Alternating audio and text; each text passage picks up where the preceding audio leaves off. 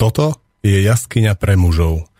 Nová relácia mňa, Aleša Šteska a mojich hostí, ktorých si sem budem pozývať. Bude to vždy vo štvrtok, v útorok od 2. do 4. A mojim dnešným prvým hostom bude Peter Paulus. Vítajú nás. Ahoj Aleš, zdravím poslucháčov. V tejto relácii nebudeme dávať návody. Bol by som rád, aby sme tu hovorili o príbehoch, o svojich dojmoch, o svojich myšlienkach, o tom, ako vlastne hľadať mužstvo, mužskú energiu, o tom, ako vlastne zažívať seba ako otca, ako syna. Máme svojich rodičov, máme svoje deti. Bol by som veľmi rád, aby sme vlastne vošli do takej mužskej, intuitívnej práci. Názov Jaskyňa pre mužov hovorí o tom, že by to malo byť bezpečné miesto.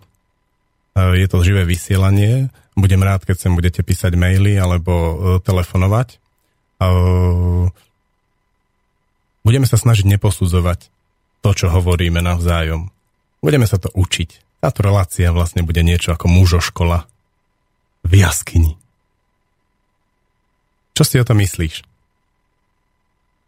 Tak ja som nad tým veľmi nerozmýšľal, keď si ma zavolal do tejto relácie. Nemám, nemám to nejako uchopené, ale spája sa mi to celkom jedným môjim posledným projektom, ktorý robím spolu s českou režisérkou.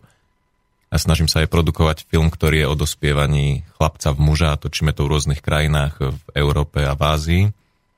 Takže to mi sa mi tak prepája s tým, že snažíme sa tam podchytiť to, ako sa ako chlapec vyvíja na muža, akými skúškami musí prejsť, aby dospel a čo, čo to znamená dospievanie a dospieť. Dotýka sa teda téma nejako viac?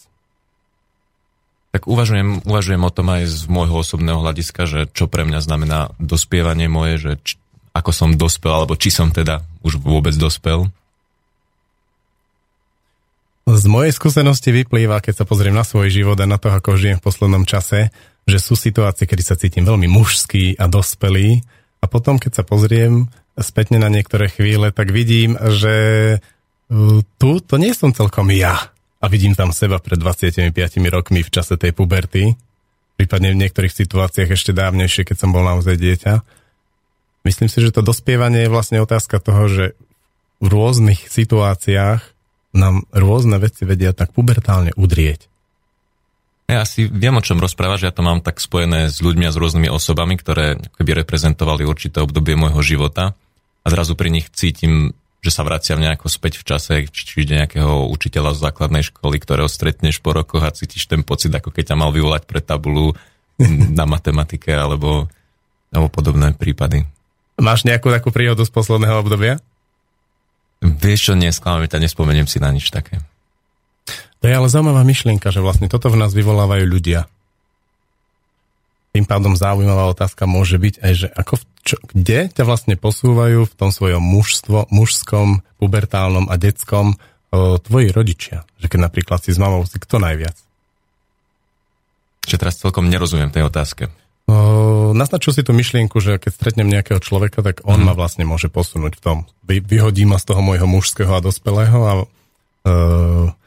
zrazu sa môžem cítiť ako dieťa pri ňom, že potrebujem sa mu nejakým spôsobom zodpovedať, zapáčiť. Potrebujem, aby ten človek bol spokojný s tým, čo ja urobím, s tým, ako sa cítim, aby som bol dobrý.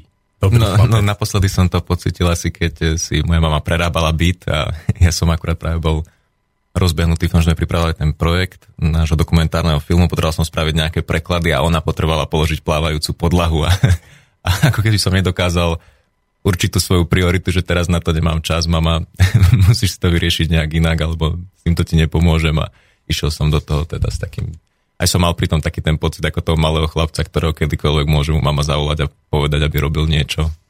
Hmm, čiže tá mama nás drží, no. Ja to mám tak podobne.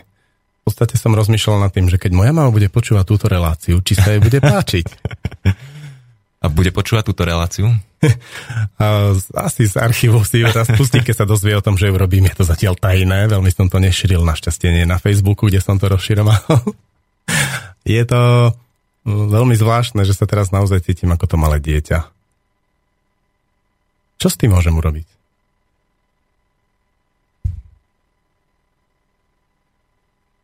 No, neviem ti v tom veľmi poradiť. To bola skôr otázka do môjho vnútra lebo viem, že nie si, keď sme sa vlastne bavili o tom, ako budeme na to prvýkrát tú reláciu vykopávať, takže budeme ju spolu hľadať tie odpovede na otázky, ktoré sa nám vynoria. Je to veľmi živé, nemáme nejakú veľmi koncepčnú prípravu, aj keď mám témy, o ktorých by som sa rád bavil. Mám pocit, že zbaviť sa toho tlaku rodičov, čo vlastne je dospievanie, ide v tom, tak ako to prirodzene je v puberte vlastne sa snažíme rozbiť všetko, čo nás rodičia naučili prirodzene, ísť do opozície a v tej puberte tou opozíciou si vydobijem svoju dospelosť. A keď sa to nestane, tak v určitých situáciách som stále ten pubertiak. Alebo to dieťa dokonca. No a teraz vlastne by nám malo pomôcť to, že urobíme niečo proti tým svojim rodičom. Moja mama napríklad vždy hovorila, aby som sa vždy správal tak, aby som nikoho neurazil alebo nenahneval.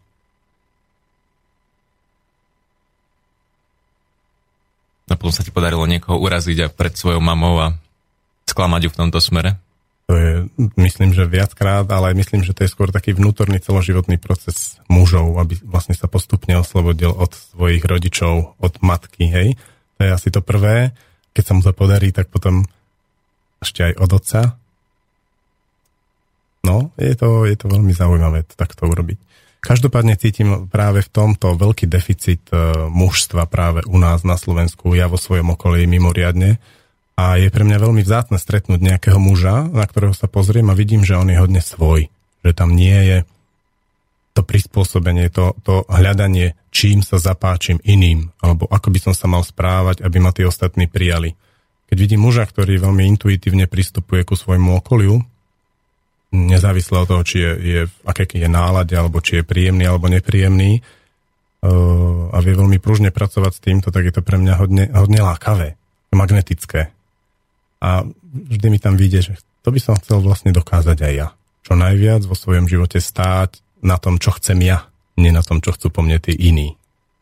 Mám pocit, že pravidlá, škola a všetky tie veci, ktoré nás hodne formovali, vlastne vymysleli práve preto, aby nás zbavili svojej mužskej sily, keď im už dochádzali argumenty, že, sme sa, že, že už sme boli naozaj slušní aj všetko, tak už potom iba povedali, že si drzí. Keď ti povedia, že si drzí, tak ťa vlastne neberú a robíš zle, aj keď nevieš, čo presne robíš zle, každopádne je lepšie byť ticho a nerobiť nič. A večer si zajsť do krčmy, dať si pár promile a oddychnúť si od toho všetkého. A ráno sa zobudím a zase mám v hlave to, že čo by som mal, čo by som nemal, čo musím. Myslím si, že muži, skutoční muži veľmi málo cítia toho musím a chcú zažívať veľa toho chcem. Zažívajú to, že chcem, urobím niečo, lebo chcem. A potom to prestanem robiť, lebo to už nechcem. A nemusím to nikomu vysvetľovať ani zdôvodňovať. Je to veľmi zaujímavé.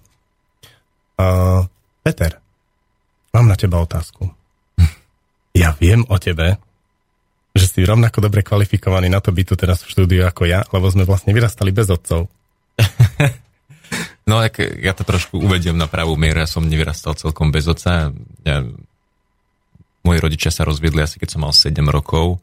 Je pravda, že už tie spomienky na otca nemám až také zažité, je ich pomenej, ale teda aj po rozvode som stále udržiaval nejaký kontakt so svojím otcom. Bolo také skôr sporadické, výnimočné, ale kontakt tam bol. Ako vyzerala vaša mužská, otcovsko-synovská intimita? No, ja si pamätám teda také moje najsilnejšie spomienky, čo mám s otcom, sú asi z futbalových štadionov, pretože on ešte za Československo hrával pomerne ako vysokú nejakú druhú ligu. Potom bol trénerom futbalového klubu okolo Libanskej Bystrice a vždy ma brával na tie zápasy, hoci mňa osobne to nejako nebavilo, nenaplňalo. Futbal, ako nenašiel som sa v tom, ale bol som rád, že s ním môžem tráviť nejaké chvíle spoločné.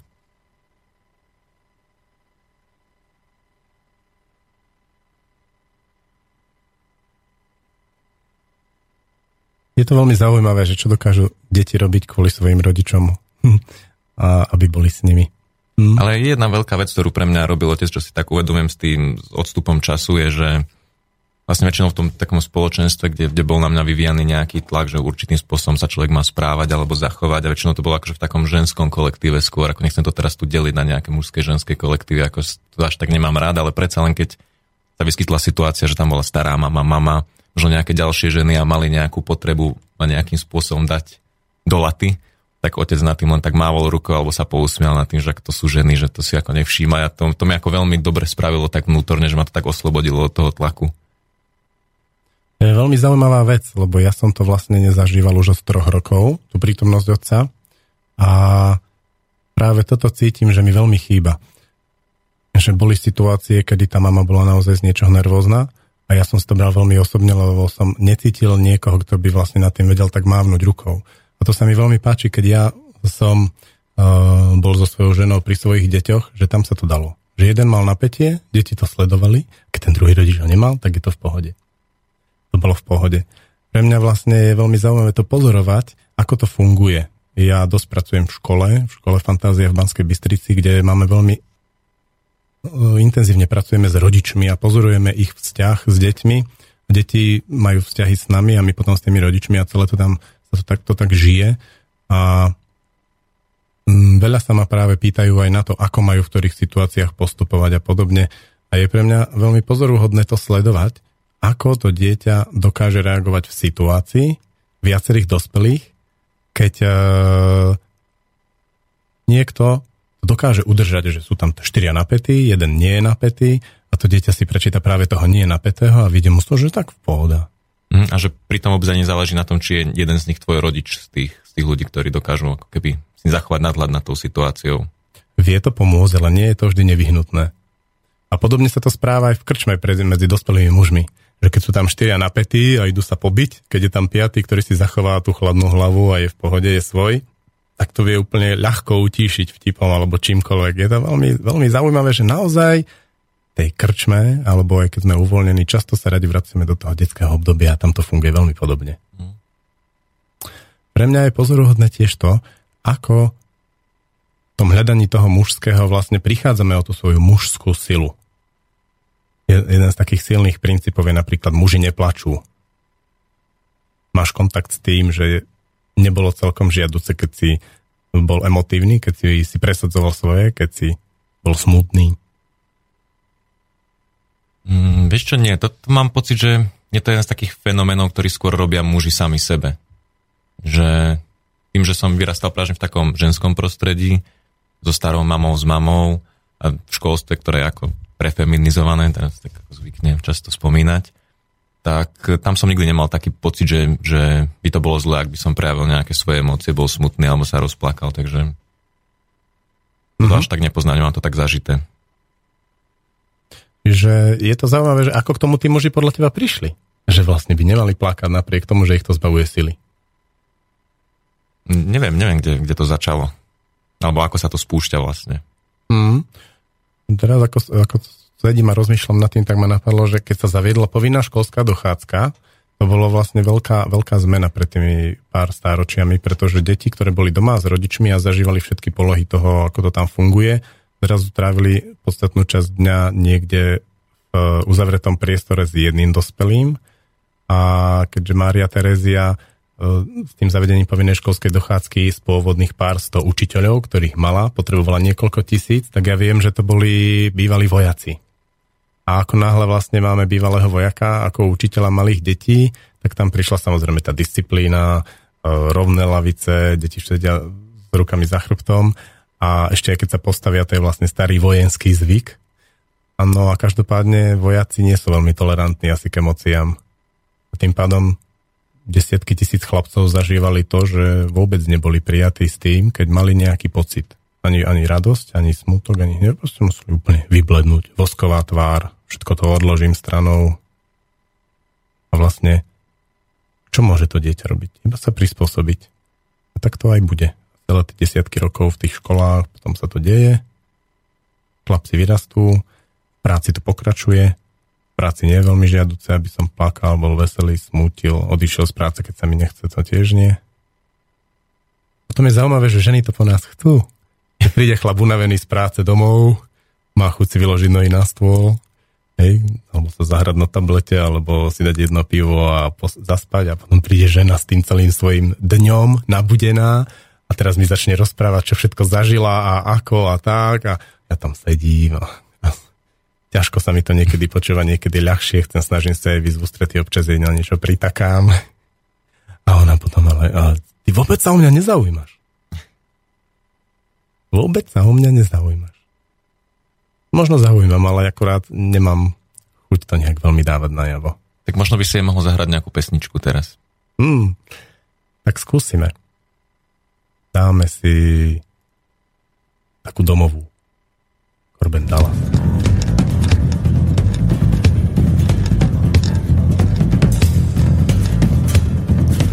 Predstav si takú vec, teplú a silnú. Sadne si k nej blízko a lúče sa rinú. 220 stupňov na tvári páli, zima je preč, tej sme sa báli.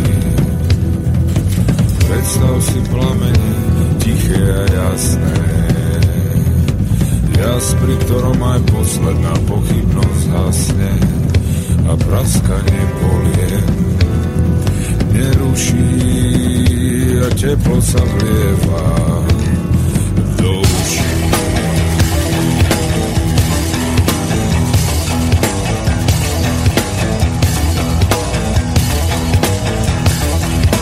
Predstav si taký tým, čo ti lezie na šaty kožu do vlasov a mne aj do brady. Sto tisíc kúskov pevného dreva o chvíľu pokrie aj teba.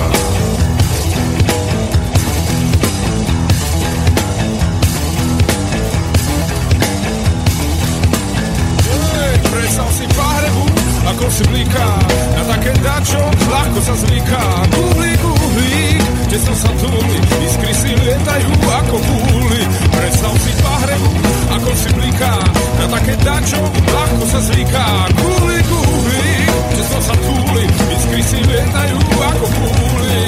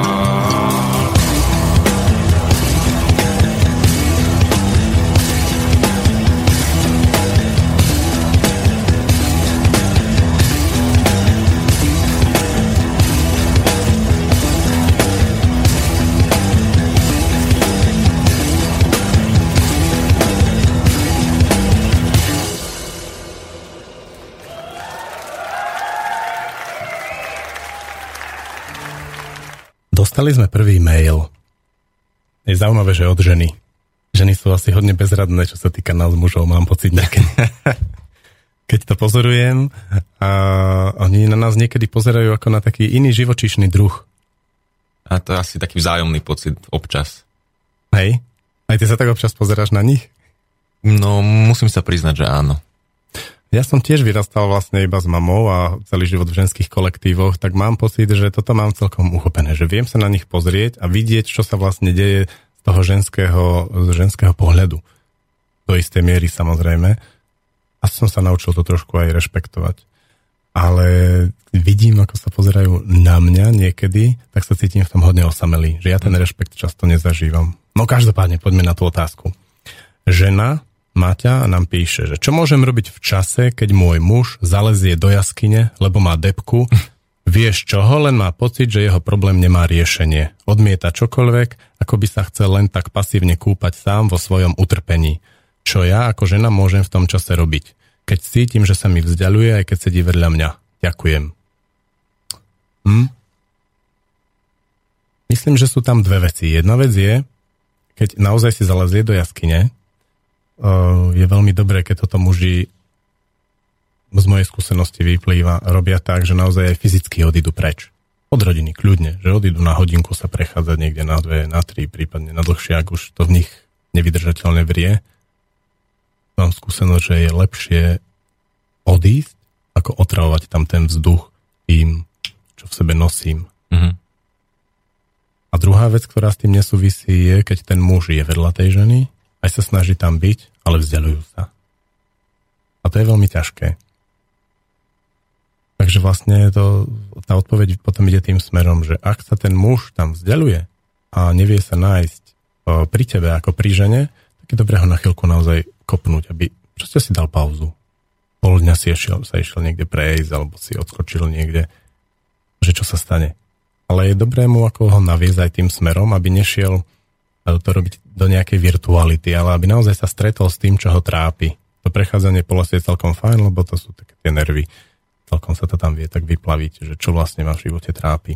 A čo, čo si myslel tým, aby nešiel do nejakej virtuality? Virtualita je, že ide napríklad niekde preč a tam číta noviny, alebo číta knihu, alebo ide s kamarátmi a zabáva sa s nimi. Tam sa tiež nestretne sám so sebou čo sa môže stať je, keď sa stretne sám so sebou muži, alebo my často nevieme, čo nás trápi. A až keď máme tú chvíľku, kedy môžeme, môžem vypnúť, že napríklad nemusím nič robiť v práci, alebo nechcem nič robiť v práci, rozhodnem sa, že neurobím nič pre moju rodinu, tak vtedy zrazu mi to tak príde, že čo sa deje. Niekedy mi pomáha, keď robím rukami, napríklad si inzitne tesárčím, staviam rôzne veci u nás v škole a tam úplne vypínam keď robím s tými rukami pol hodinu, tak, tak po pol hodinke mi dojde, že aha, teraz je v mojom živote toto, čo ma trápi. A ešte chvíľku som s tým, a ešte chvíľku, a ešte chvíľku. A potom to zrazu príde, že a, už to odznelo a chcem ísť za svojou ženou a chcem byť s ňou a chcem sa s ňou rozprávať a riešiť veci a byť s deťmi. A vtedy je veľmi dôležité, čo ty ako žena urobíš, keď on sa ti vráti. Vtedy totiž to je dôležité, aby on mohol zažiť to, že nemusí o tom hovoriť nemusí teraz prejsť dôkladná psychoanalýza a niečo ako inventúra nášho vzťahu, že či ma ešte naozaj miluješ a chceš so mnou žiť a tak ďalej. To vôbec, vtedy je to veľmi, veľmi nešťastná chvíľa na toto, ale môže zažiť tú veľkú, to, veľkú ženskú otvorenú náruč, ak sa to dá. Ak ty máš v sebe napätie s tým, že on odišiel a potom sa vráti, tak uh, to je škoda, lebo v tej chvíli on je veľmi vnímavý a otvorený čomukoľvek, čo ten vzťah prinesie. Vie tomu vzťahu veľmi pomôcť. Čiže to by bolo dobré skúsiť počas tej mužovej jaskyne urobiť niečo, nejakú svoju psychohygienu, kde ty prídeš sama k sebe. A keď potom sa stretnete, takí obidvaja prídení k sebe, tak sa budú triasť periny a bude to príjemné v tom vzťahu. Napadlo ťa niečo k tomu, Peter? Čo ja do veľkej miery súhlasím so všetkým, čo si povedal. Že u mňa to funguje úplne úplne rovnako a tým, že som dosť taký introvertný typ, tak často potrebujem do tej jaskyne odísť na nejakú tú chvíľku, ísť sa prejsť alebo mať nejakých pár hodín pre seba. Mám v tom veľmi tolerantnú priateľku a to, tak, že to je priatie a to, že mi vytvorí ten priestor na to, že OK, viem, teraz si potrebuješ niečo sám v sebe vyriešiť, tak si to vyrieža. A ako si ty povedal, že ono to tak v tebe postupne vyprchá a potom sa už vracia, vraciaš úplne taký nadšený naspäť k, k tomu, k tomu svojmu vzťahu alebo k rodine, čo ja teda nepoznám, nemám ešte svoju rodinu, ale keď sa vrátim k svojej priateľke, tak už som taký pripravený s ňou niečo zdieľať, niečo pekné zažiť, takže hej, funguje to tak. My sme, ja som ešte v relácii stálym hostom dve hodiny pre maminy s Veronikou Moravcovou A my sa tam často doťahujeme o tom, že hovorím, že vo vysielaní môže byť trošku pauza, nazveme to, že pár sekundové ticho, že to neznamená nejakú technickú poruchu, ale to je o tom, aby tí ľudia, ktorí sú v tom štúdiu, stiahli si uh, vedome, čo vlastne tu a teraz je. Lebo alternatíva k tomu je iba preplácnúť to niečím, uh, čo, si, čo mám niekde v príprave a šup, šup, šup a zrazu sa stratí tá niť v tom vysielaní. A pre mňa je teraz, ale zistujem, keď som teraz na jej poste, lebo som ako moderátor tej relácii, uh, ťažké tú pauzu nechať, napriek tomu, že mám... Až toho stres. Mám z toho stres, že diváci, ako to, čo to bude. že, takže asi sa z toho budem musieť učiť tie relácie robiť, že kľudne si môžem dovoliť 2-3 sekundy pauzu. Ale podľa mňa už ten názov tvojej relácie ti na to dáva to právo, ten titul, teda jaskyňa pre mužov, takže máš právo si zobrať tú, tú minútku ticha alebo chvíľu ticha na to, aby si to v sebe našiel tie odpovede alebo otázky. Je to veľmi zaujímavá vec, lebo myslím, že to ticho v tej chvíli, keď je živé, tak je oveľa silnejšie ako to, čo sa vlastne hovorí. No, ono to môže byť tak, že niečo zaznie, potom je pár sekúnd ticho a v tom tichu je to niečo ako ukladanie alebo umocňovanie toho, čo sa povedalo. Keby sme to vlastne celý čas prerozprávali, tak nám môže niečo veľmi dôležité uísť. Bol by som teraz zvedavý, že keby som videl všetkých tých divákov a poslucháčov, že to počúvajú, že teraz kto vrti hlavne, že, hm, že to hej, no, alebo že... To no, môže byť ako teda. dobrá výzva pre divákov a pre poslucháčov, respektíve, aby, aby ti napísali nejakú spätnú väzbu na to, že či, či im vadia tie chvíľky ticha, alebo tvoje pauzy vo vysielaní, alebo potrebujú stále počuť niečo. To je veľmi dobrá vec, presne. Môžete nám napísať mne na mail, ktorý je na Facebooku, na Slobodnom vysielače, na mojom vlastnom Aleš Štesko alebo potom priamo zavolať do slobodného vysielača do živého vysielania, čo je telefónne číslo 0483 81 01 01 a môžete nám k tomu aj niečo povedať. Že či v jaskyni pre mužov môžu byť také tichá, kedy ja nepustíme pár sekundovú pesničku, ani jingle. Hej, jinglami sa to vlastne vypcháva v rádiách. Áno, pusti jingle, už neviem, čo povedať. No schválne, teraz skús byť 5 sekúnd ticho.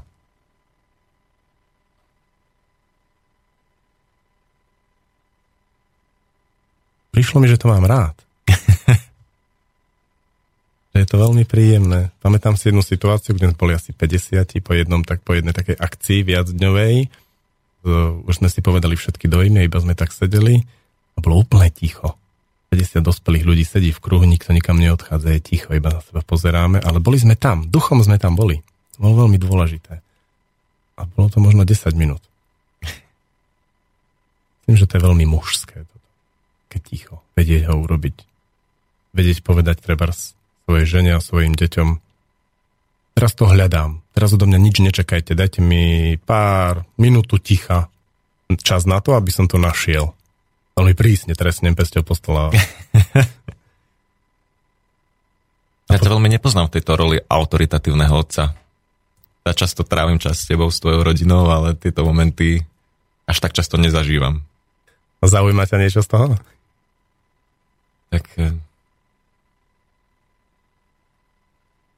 ako často ty potrebuješ tú svoju jaskyňu, alebo ako si vytváraš ten priestor?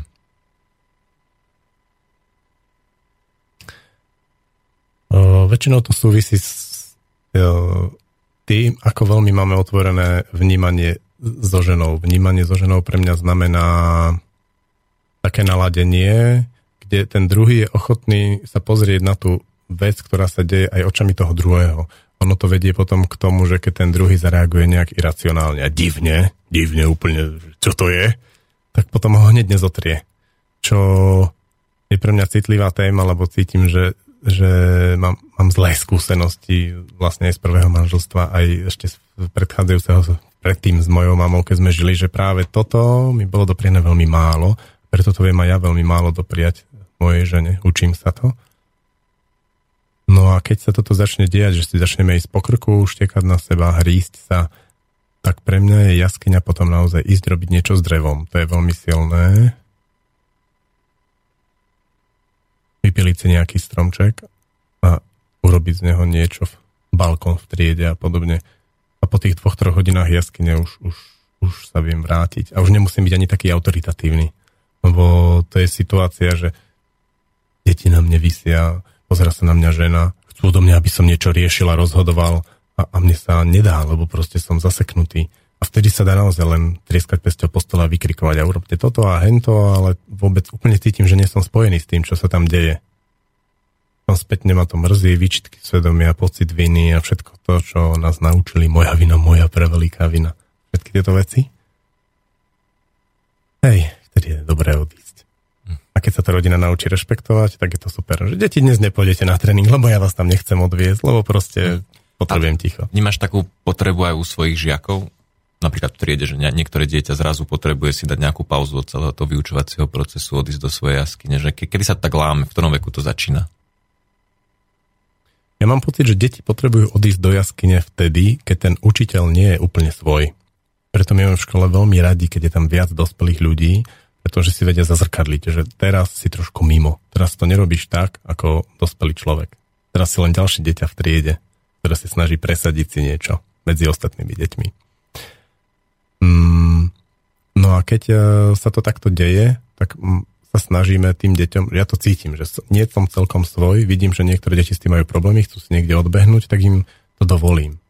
U hm. nás je veľká výhoda, že to máme s rodičmi trošku predkomunikované, že u nás deti môžu do istej miery nespolupracovať na tom vyučovaní s učiteľom. Mm-hmm. Keď zase na druhej strane deti túžia potom spolupracovať s dospelými ľuďmi. Čiže keď ten učiteľ sa nájde, tak potom s ním spolupracujú veľmi veľa a hlboko a oveľa viac, ako si on vôbec je ochotný pripustiť a schopný cítiť, že oni s ním spolupracujú. Lebo tá komunikácia s dieťaťom prebieha na rôznych úrovniach a veľmi hlboko, oveľa hlbšie, ako my sme schopní to vnímať. A myslím si, že deti majú veľmi silné a veľké páky nás aj ovládať v tom, čo od nás vlastne chcú. A akým spôsobom to robia? Napríklad svojou nesputanou emocionalitou.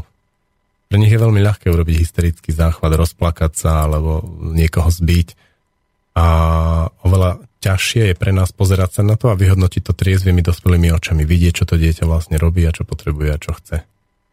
Podobne je to ako keď e, je nahnevaný človek, dospelý v afekte, pre neho je veľmi ľahké byť v afekte, mlátiť ľudí okolo seba, nadávať svojej žene a podobné veci, ktoré odsudujeme, ako pre nás ostatných, ktorí sa na to máme pozerať. Je veľmi silná mužská črta vedieť sa pozerať na takéto veci bez toho, aby som ja sám padol do afektu, aby ma to vedelo pohltiť. To si myslím, že je veľmi silné a dôležité sa to naučiť, že pozerám sa na niečo, čo vyzerá hrozne, mňa to stiahuje, úplne cítim, ako by som konal, hneď by som to išiel zachraňovať, riešiť a dosiahnuť, aby už nikdy nič také na svete sa nedialo. A pritom je to iba moje, vo mne.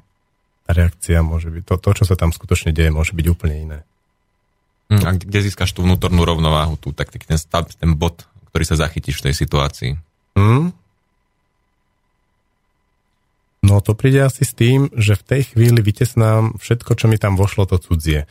Že ja vidím napríklad, ako sa dve deti bijú a mne tam príde hneď strach, že čo na to povedia tí rodičia tých detí. A ja prvé, skôr ako vojdem do tej situácie a oddelím ich, tak sa, za, tak sa tak uvnútorním a pozriem sa, aha, tuto je ten strach tých rodičov šup, dám ho preč. A potom mi príde strach. Či zareagujem tak, aby som nestratil ich rešpekt. Aj ten strach dám stranou.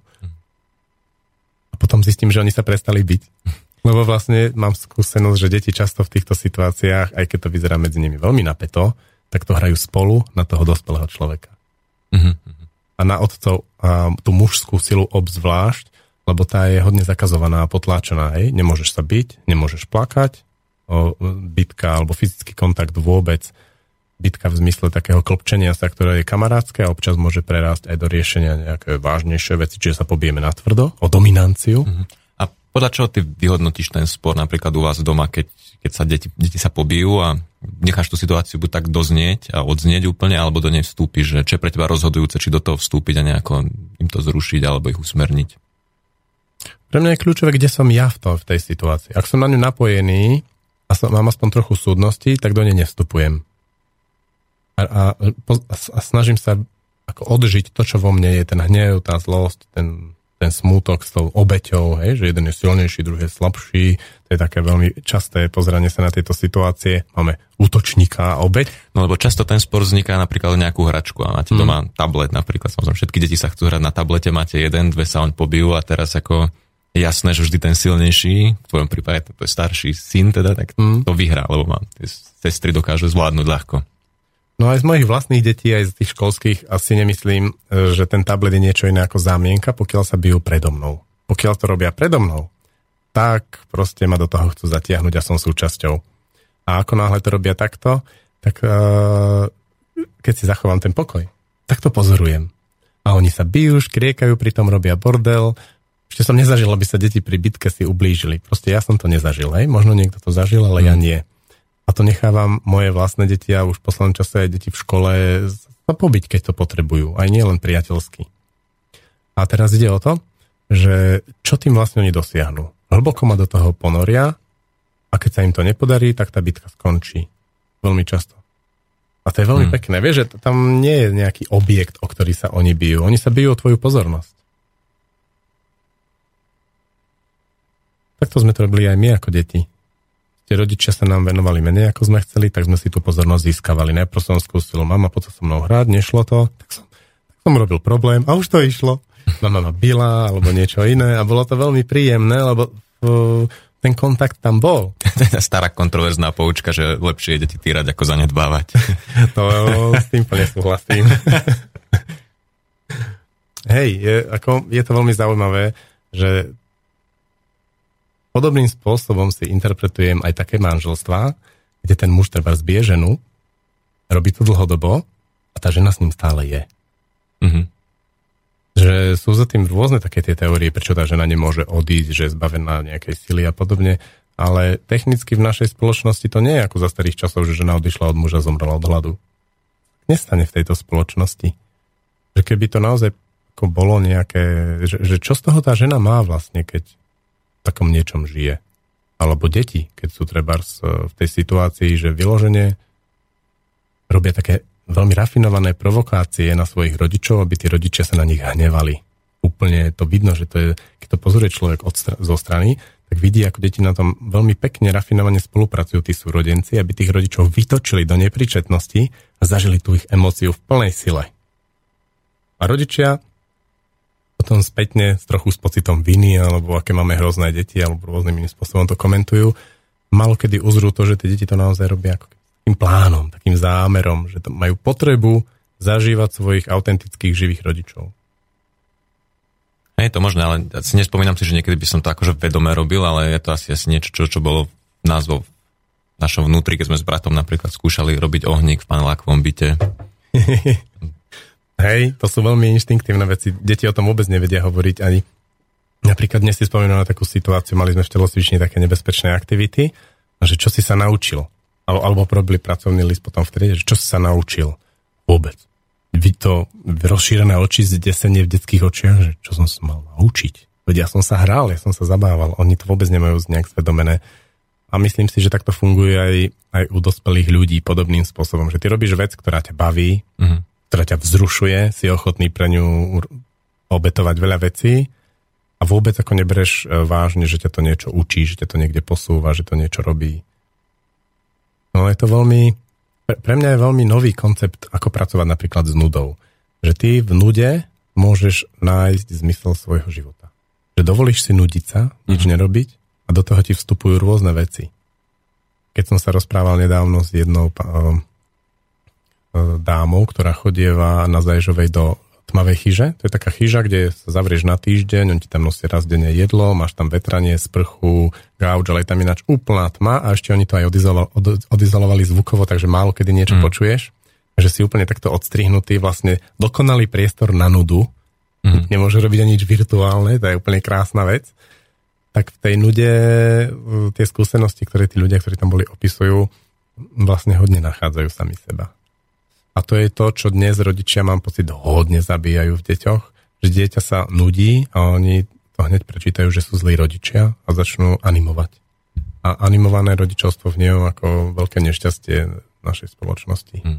Ja som zažil profesora filozofie na vysokej škole a on nám často rozprával o tom, že raz za rok sa zavrie v nejakom kláštore u mníchov, ktorí sú nejak majú prísny rád, kde sa nesmie rozprávať, je tam ten režim a nemá žiadny ľudský kontakt a že počas tých troch týždňov v tom kláštore vždy vymyslel svoje najzásadnejšie diela a on to ako popredný slovenský filozof, takže mm. tak to je bola, bola to jeho metóda. Hej, ja si myslím, že keď eh, sa nám podarí ako žiť ten život tak, že, že som v tom napojení prúdu, ktorý cez mňa môže tiecť a nebránim mu nejakými prispôsobeniami a programami, tak uh, je to veľmi plodné. A nie len pre mňa, ale aj pre moje okolie. Ono to môže mať rôzne, možno aj spoločensky menej priateľné podoby, ako napríklad rozbijanie rodiny, alebo uh, pomerne častá zmena práce, nejaké obdobie bezdomovectva. To sú také, také veci, ktoré to môže priniesť, ale na tom človeku vidno, že on žije svoj život, že je na ceste. Keď som hľadal názov tejto relácie, tak som mal veľmi silno, že dve hodiny pre otcova synov na ceste. Sú muži, ktorí sú v garáži a sú muži, ktorí sú už na ceste. Mm. V garáži to je veľmi príjemné, tam máš teplo, istotu, tá žena ti tam navarí, vyperie, sex, všetko je ako má byť. V podstate sú tam pomerne jasné pravidlá. Viem, ako to bude zajtra. Aj keď niektorých mužov prekvapí, keď e, žena potom prekvapí nejakým výčinom. Uh, ale, ale je to bezpečné, garáž. Mm. No a potom je, že zrazu z tej garáže výjdem a niečo sa zmení mojom živote výrazne, zmením prácu, zmením vzťah, vstúpi do toho milenka, čokoľvek a už je to niekde inde a potom sa môžem znovu vrátiť do tej garáže alebo môžem pokračovať na ceste. Alebo môžem ísť do inej garáže. Že tam máme hodne veľkú slobodu v tomto, ako nakladať so svojím životom. Ja by som sa ešte vrátil na chvíľu k tým konfliktom, ktoré sme rozobrali pred chvíľou medzi deťmi, lebo ja som si všimol tiež tak ako u vás v rodine hlavne teda, že ty mávaš niekedy aj fyzický kontakt so svojím synom, taký, že sa ako keby pobijete. Že ako k tomu dochádza, že mohol by si popísať ten mechanizmus, lebo sa mi zdá, že to je niečo podobné ako to, čo si pred chvíľou vysvetloval, čo sa deje medzi súrodencami. Pripomína mi, že to ti asi hodne chýbalo s tvojim uh, hej, je to o tom, že keď som prišiel na to, že, že so synom sa rozprávať, hej, rozprávanie to, rozpráv, keď sa rozprávaš s niekým, tak tam veľmi ťažko dojde k nejakej hlbšej intimite. Môže, ale veľmi ťažko sa do toho vchádza. V tom fyzickom kontakte je to veľmi rýchle. Ilustroval by som to takým príkladom, že bol som pred Vianocami na uh, turnaj v thajskom boxe v Banskej Bystrici. Bol tam taký tréner a on uh, vychádzal s tými svojimi zverencami veľmi pekne. Na nich bolo vidno, že majú naozaj toho trénera radi, majú veľmi pekný vzťah a on, keď ich vysielal do toho ringu, kde ich to požulo, pomlelo, hej, dostali nakladačku, občas byli niekoho, tak uh, on ich tam vysielal tak veľmi otcovsky. A bolo tam veľa fyzického kontaktu. Masáž, natrieť, e, navliesť tie rukavičky, proste vyzliecť, obliecť, úplne krásne a tí, tí, tí, tí chlapci, alebo to už boli muži, tam vošli, aj pobili sa, vrátili sa zase, on ich tam čakal. Bolo veľmi pekné. A ten fyzický kontakt toho bytia v tom, aj medzi tými mužmi a chlapcami bol, bol pekný v tom, že oni sa pobili, niekedy tiekla krv, ale pod, mali medzi sebou to, to vyjasnené, že tam nikto s tým nemal napätie, že to bolo v pohode. A to ma veľmi zaujalo ako muža. Oslovilo to nejak veľmi hlboko niečo vo mne mužského a um, už nejaký čas vlastne pracujem aj s tým konceptom sledovať vlastne chlapcov, čo sa medzi nimi reálne deje, keď sa bijú, keď sa naozaj nebijú o to, že sa kamarátsky klopčia, ale že naozaj im o niečo ide, že proste idú si, po, po, idú, idú si do tela, že čo sa tam vlastne deje? A dochádza tam k takej veľmi hlbokej intimite medzi nimi. A dokonca sa väčšinou tie bitky končia tak, že keď skončia tú bitku, tak majú k sebe nesmierne blízko. Proste idú spolu ako kamaráti, za plecia, hej, toto modrinka, túto vytrhnutý chumač vlasov a oni spolu prídu na obed ako veľkí kamaráti. Ako... Mi veľmi pripomína scény z filmu Fight Club. uh, Fight Club, no tak tam sa tiež tých muži byli a bolo na tom veľmi pekné to, že tam nebolo dôležité, kto vyhrá. Tam sa to vôbec neriešilo. Ani, ani to je to isté ako tie deti. Oni vôbec neriešia, že kto vyhrá bitku, kto prehrá, kto je ponížený, kto nie je ponížený. To riešime len my dospelí, keď sa na to pozeráme a teraz vidím dvoch súrodencov, ako sa bijú. Teraz vidím, že ten starší ponižuje toho mladšieho. Ale keď to pozerám trošku z odstupu a trošku nadhľadu, tak vidím, že ten mladší predtým išiel hodne po krku tomu staršiemu a veľmi rafinovane skryte a od boku. A často cez rodičov. A ten starší, no, on je starší a silnejší. Prišlo, vytrieskal, vyjasnilo sa to, idú ďalej. No a k tej tvojej otázke s tým synom. Mm, začal som pracovať s konceptom hierarchie v rodine. O tom budem aj viac hovoriť v, vo štvrtok, dve hodiny pre maminy. Máme to v programe. A hierarchia to je o tom, že umelo sa nejak snažíme do vecí, ktoré majú svoj jasný poriadok, dávať rovnocennosť medzi treba členmi rodiny. No ale sa to začne diať, tak začnú vznikať konflikty, ktoré nemajú riešenie, sú nekonečné. Zatiaľ, čo keď sa prizná, že toto je otec, je najsilnejší, to je mama, tá je tiež veľmi silná. A niekedy môže byť silnejšia ako otec v niektorých chvíľach. A potom je tu najstarší súrodenec, ten je úplne najsilnejší, prišiel prvý, má najväčšiu pozornosť, hej, spoločensky to bolo treba tak, že ten najstarší dedil pozemky a všetky veci. A potom je tu mladší súrodenec, ten sa môže podriadiť tomu staršiemu. A keď sa to niekedy deje, že ten mladší začne zapárať do toho staršieho a tí rodičia to nechajú, tak ten starší naozaj dosiahne, že ten mladší sa mu podriadi. Trošku som tomu u nás pomohol tým, že som naučil deti, ako to robia opice. Opice to robia tak, že sklopí oči, nastaví dlaň. A ten dominantný mu po tej dlani prejde rukou. A keď to pozorujem, ako to robili tie opice a potom ako to robili, robia aj deti, či už v škole alebo u mňa doma, tak je to, to je, je úplne niečo ako kúzlo, čo sa vtedy stane, keď ten starší prejde tou mladšiemu rukou po tej dlani, tak na jednej strane je tam to, že ten mladší sa mu podriadil a tým ten starší si ho berie pod svoju ochranu. To má obrovskú silu. To je, to je obrovská, obrovská energia v tom, akú veľkú lásku v tej chvíli ten starší tomu mladšiemu dá. Samozrejme v prostredí, kde tí rodičia neočakávajú, že to takto prebehne a respektíve ten mladší s tým nekalkuluje. Ako náhle mladší má v tom nejaký kalkul, nie je to čisté a ozajstné, tak ten starší to potrebuje ešte párkrát vyskúšať. No a potom sa môže stať, že je tam ešte tretí súrodenec a ten samozrejme to má takisto s tým prostredným. Ten prostredný vlastne musí mať jasné, že je prostredný, hej, je podriadený tým dospelým a tomu staršiemu, ale zase sa stará, respektíve vládne tomu mladšiemu. U nás často, keď e, máme tieto úvahy, tak v nás dospelých môže rezonovať, že keď dieťa dostane moc nad iným dieťaťom, tak to bude zneužívať. Bude z toho niečo veľmi zlé. A niečo veľmi zlé si berie do života. Ja túto skúsenosť nemám.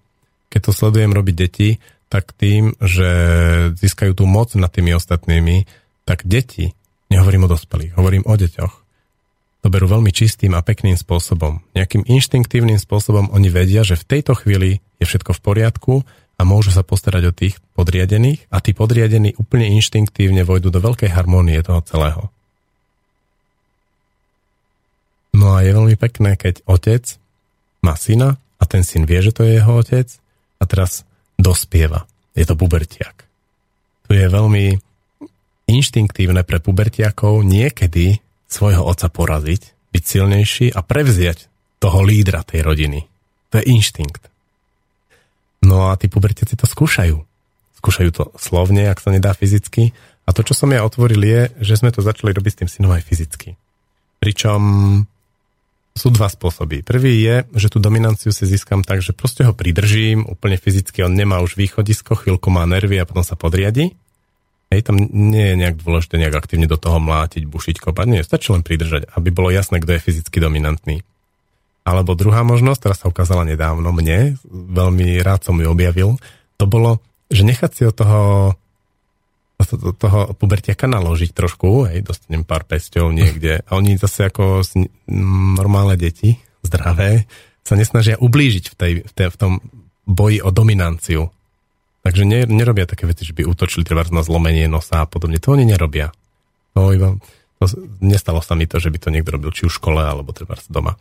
Čiže dostal som pár, aj ma to pobolelo, ale keď videl, že to bolesť cez mňa prechádza a stále som pevný v tom, čo ako pri ňom stojím, tak to vzdal. Lebo on cítil, že na to ešte nemá hlavu ani srdce, aby vedel ustať takú situáciu. A normálne sa podriedil, aj keď mi pár naložil. To je úplne veľká vec, toto. Tak to dáva nádej fyzicky menej disponovaným otcom. Zase musia mať obrovskú sebaistotu. Druhá vec, že čo sa stane v tej chvíli, keď ten otec sa podriedi tomu synovi. To proste v každej normálnej spoločnosti to tak chodí, že v istom okamihu sa to stane.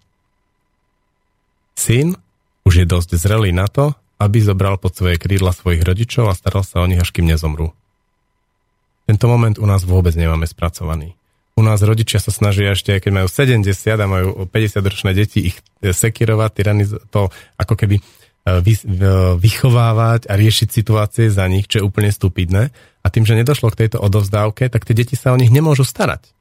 Proste to staranie môže mať iba taký technický smer, že pošlem toho dôchodcu niekde do penziónu, v tom penzióne ten dôchodca žije, zraz za mesiac si prídem splniť spoločenskú povinnosť ho tam pozrieť a veľmi rád to zase mesiac nevidím. Ale predstav si to naopak, že ten rodič, ako starne, prevezme na seba ten, to, to, že áno, moje dieťa je už múdrejšie, silnejšie, som s tým úplne vnútorne vysporiadaný a nechám ho postarať sa o mňa a nech to dieťa robí vo svojom živote čokoľvek, tak ja mu už do toho nebudem kecať, pokiaľ si vyložene nepríde požiadať o radu alebo niečo také to dieťa. Ktorý sa to aj stane. To je môj veľký životný objav za posledné, posledné mesiace s mojim synom, na ktoré si sa pýtal. Hej. A myslím, že by bola vhodná chvíľa niečo pustiť, aby si to diváci mohli v sebe spracovať. poslucháči. no, ja mám pocit, že poslucháči by to spracovali, keby sme boli ticho. Hej? Keď pustíme pesničku, tak to padne do nejakého sentimentu a odznie to možno, však uvidíme.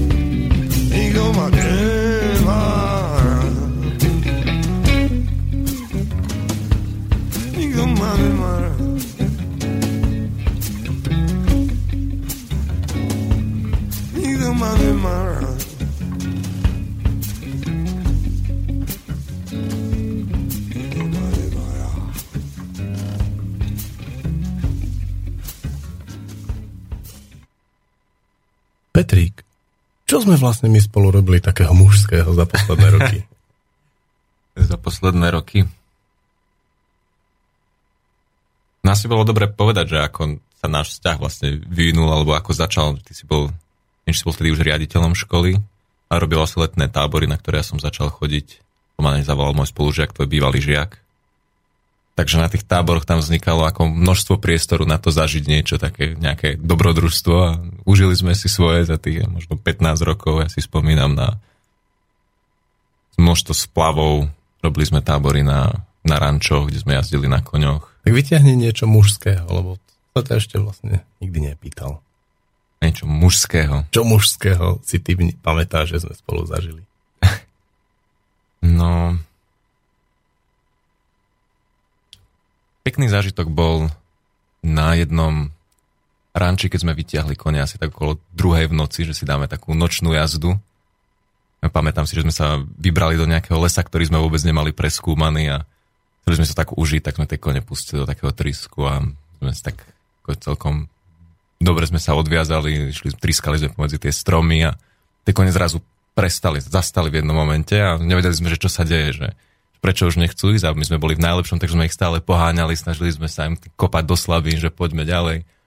A neuvedomali sme si, že čo, čo sa deje, že prečo, prečo zastali. Ja neviem, ty spomínaš si na to? Nie, ale niečo sa im nepáčilo. My sme, Možno nejaký medveď. Potom sme zliezli dole a uvedomili sme si, že asi 2 metre pred nami je obrovský zráz. Ak by boli išli ďalej, tak proste spadneme a to je úplný, úplný koniec nás, nás aj koni a nás tak akože zachránili, tak sme si zliezli a sme si ich tak udobrovali, že Ďakujeme múdre koníky. Hej, to je tá veľká vďačnosť, keď niekto proti našej vôli nás zachráni a vlastne sa cítime potom taký vinný, že bože, ja nútil som ho, aby niečo urobil a pritom on to myslel dobre. Hej. Ja si pamätám aj splav, kde si Moniku vyhodil do vody s veľkou láskou. To bolo veľmi mužské, to bolo dobré. to bolo vidno, že to, kto vládne v tej rodine. Tak eh, bolo by zaujímavé sa spýtať, aké má ona na to spomienky tak to nie je dôležité. Lebo v týchto situáciách si myslím, že ten muž ako, alebo spätne, veľmi presne vie, kto sa ako v tom cíti a kde sa to nachádza, takže to je v pohode. Hmm. Nemáš ty, nemáš ty úplne jasno v tom, že kde je Monika, keď je niečo urobíš? Nie vždy to vieme ustáť, ale jasno. Hm?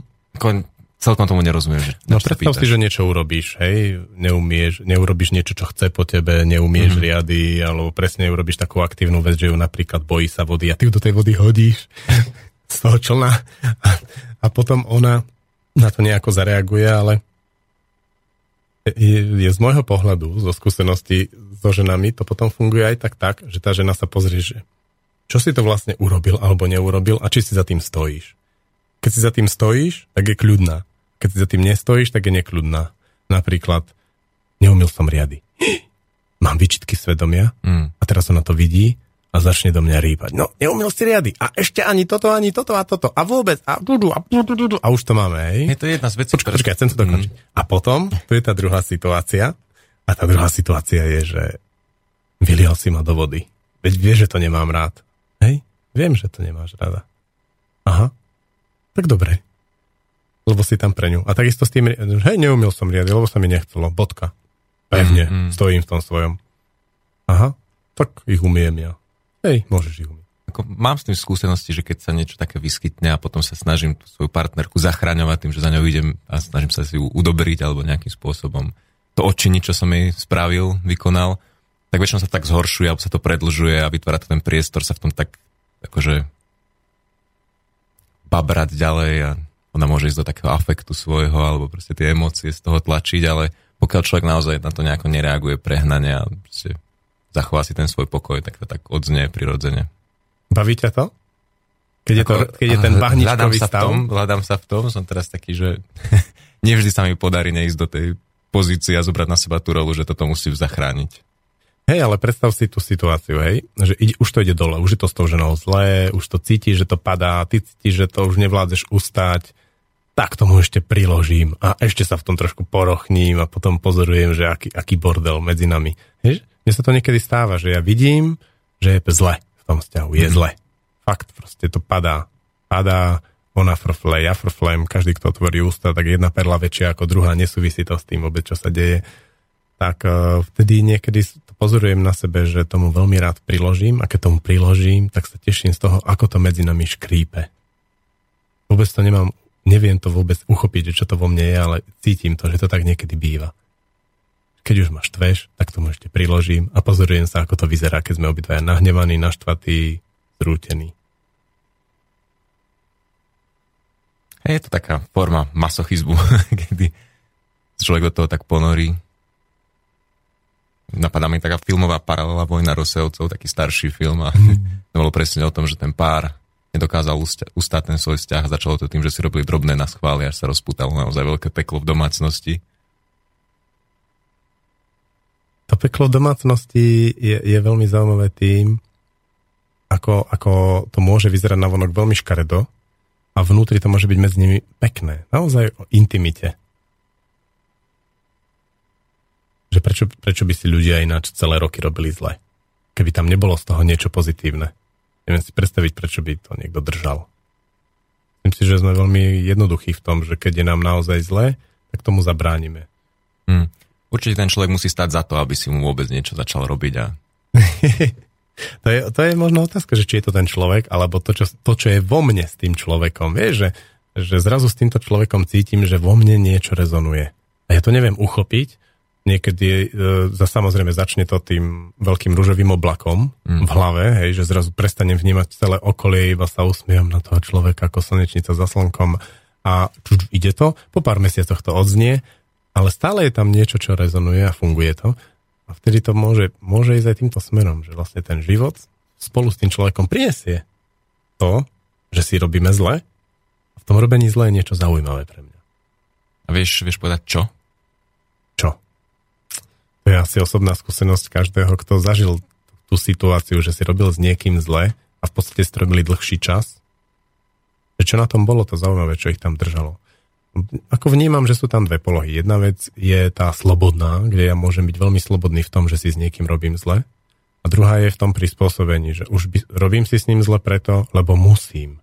Lebo musím byť v tomto vzťahu, lebo nemôžem odísť, lebo nemôžem niečo zmeniť, lebo sa to nedá, lebo sa to nepatrí, lebo by ma ostatní odsúdili, keby som niečo zmenil. Musím zaťať zuby a vydržať. To je veľmi krutá poloha. Zažil som ju. Ale potom je tu aj tá druhá, že som slobodný v tom robení si zle a keď to odznie, tak potom už zrazu nemusím tomu druhému robiť zle. To je také detské, to, čo sa mi môže vynárať. Tak to robia deti. Mm, tak, tak potom to, je to... Týranie kanárikov a podobne. To odskúšanie si tých hraníc. Áno, pripomenul si mi presne, nedávno som počul jedného múdreho chlapíka povedať, že vlastne skúška dospelosti pre pubertiaka je, že si odskúša hranice a to tromi spôsobmi.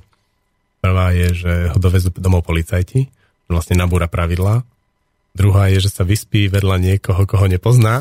Teraz obudí ráno vedľa niekoho, koho nepozná, to sú hranice sexuality. A tretia je, že takmer zomrie v nejakej fyzickej aktivite. Mm. Vozíš sa v Prahe na metre medzi vagónmi a podobne. Skáčeš do 17-metrového vodopádu. A, áno, aj napríklad, presne. Takže keď vlastne toto človek nezažije v puberte, tak to potom skúša zažívať celý zvyšný život. Hej, to sú rýchle autá, je pekné ženy, ktoré sa rýchlo točia a striedajú v živote niektorých mužov. No mužov, vtedy to asi nie sú muži. Tí pubertiaci, ktorí to hľadajú. No majú dospelé telo.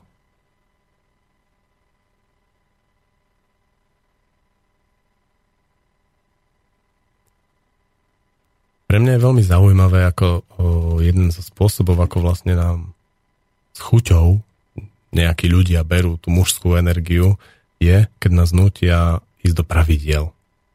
Že z môjho pohľadu, ako to sledujem, keď e, začneme robiť s pravidlami, tak sa okamžite stratí inštinkt. Inštinkt muža. Inštinkt muža v tom, že muž inštinktívne cíti, čo je dobré a vie sa s tým stretnúť. Napríklad napadlo ma teraz príklad s deťmi zase, že, že deti hrať sa na počítači budete iba pondelok, stredu a piatok od 6. do 8. A deti budú chodiť a môžem sa hrať aj niekedy? Nie, lebo pravidlá hovoria, že nie. Vieš, že ten muž úplne sa vyhne tomu, aby sa s tým stretol. Mm. Ale keď vlastne také pravidlá nie sú, tak potom čelí tým deťom. Chcem sa hrať teraz na počítači. Ten muž povie, ja ne, ale nebudeš sa. Ja teraz nechcem, aby sa hral na počítači. A prečo? Lebo nechcem. Uzavreté. Že tá mužská sila do toho vojde a ukáže tomu dieťaťu on sa. A ono sa s ňou stretne, s ňou konfrontuje. Ako náhle sú v tom pravidlá, tak je to priestor pre vykrúcanie, pre diplomáciu, pre nejaké veci, ako, ako, mm, ako sa vyhnúť stretnutiu a intimite vlastne s deťmi, alebo aj so ženou, alebo práci, hoci kde. Keď je tam ten muž, ktorý láskavo a môže veľmi slobodne, ale určuje tie hranice, tak to môže byť veľmi zaujímavé, lebo je tam veľa toho ľudského stretnutia. Mm. Vieš? Idem a poviem, poď som mnou do relácie. A ty povieš, no, mne sa nechce. A ja poviem, hej, ale uvidíš, to bude sranda. A ty si prišiel. Ja som tu. A pôsobíš trošku neisto? Tak e, nemali sme dopredu nejaký koncept daný, alebo nevedel som, do čoho idem, takže čo čakať. Hej. Ale ináč sa cítim dobre aj napriek tomu, že som vyrostal skoro bez oca. Ale rád mám koncepty, pravidlá hodne presne nalinajkované, kedy čo ako urobím. No, nemám pocit, že mám rád pravidlá, alebo že by som na nich nejako lipol. Ale mať koncept. To poteší. Tak možno človek je taký istejší, keď vie, že do čoho ide. Hej. No a čo ťa zneistuje na tom nevedieť, do čoho ideš? Tak tam si človek vytvorí nejaké svoje očakávania asi tie očakávania ho potom nejakým spôsobom zneistujú. Keď nevieš, do čoho ideš? Mhm. Čiže taká tá tma, vieš, že ideš chodbou, je tam tma, nevieš, čo je na konci, alebo, alebo les je asi lepší príklad, ideš tmavým lesom, nevieš, čo je na konci toho lesa, môže tam byť medveď, môže tam byť čokoľvek a tvoja fantázia začne pracovať, ne, že čo tam bude. A keď máš tú cestu osvetlenú a vidíš, že to je proste len pokojná lesná cestička, tak ideš v pohode, vyspevuješ si, vieš. To je ten rozdiel pre mňa medzi tým vedie, do čoho idem a nevedie, do čoho idem. Na druhej strane je to vzrušujúcejšie ísť tým tmavým lesom, ako to osvetlenou cestičkou, to priznávam. Mm-hmm. Je to zaujímavé, lebo keď kráčaš tmavým lesom, tak väčšinou nestretneš nič, iba ten svoj strach. No áno. Nevzrušuje ťa stretávať svoj strach?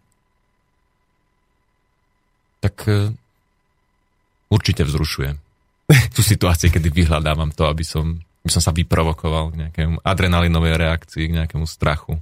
Ale pôsobí, že to, aj toto chceš mať pod kontrolou. Že otáť, potáť bude ten adrenalín a otáť, potáť potom už koncept a normálny život, kde to bude všetko pod kontrolou. Teraz neviem, že na čo konkrétne narážaš. Na nič, len sa ťa pýtam. Nemám nejakú konkrétnu príhodu alebo odrážku alebo očakávanie. Len ma zaujala tá myšlienka vlastne, že mám rád adrenalinové zážitky, mm-hmm. kde je ten priestor na ten strach.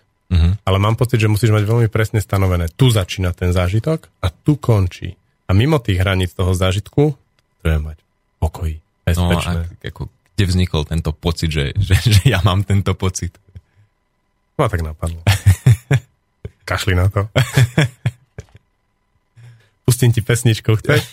Raz som si na to spomenul ja.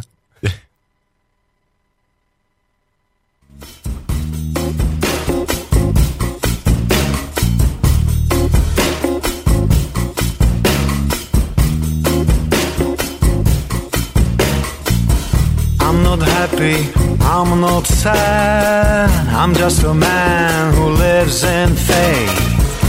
Faith, which is my heaven. There's no TV with 700 stations.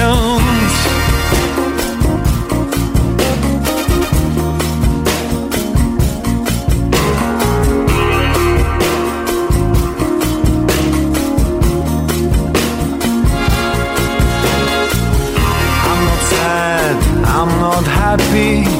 I'm just a man who doesn't believe bullshit. But one question is still here. Does heaven suck too?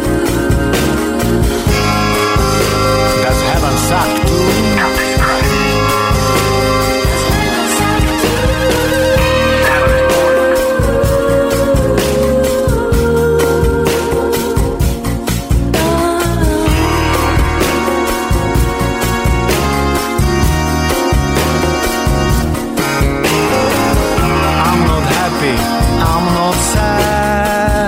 just a man who lives in faith.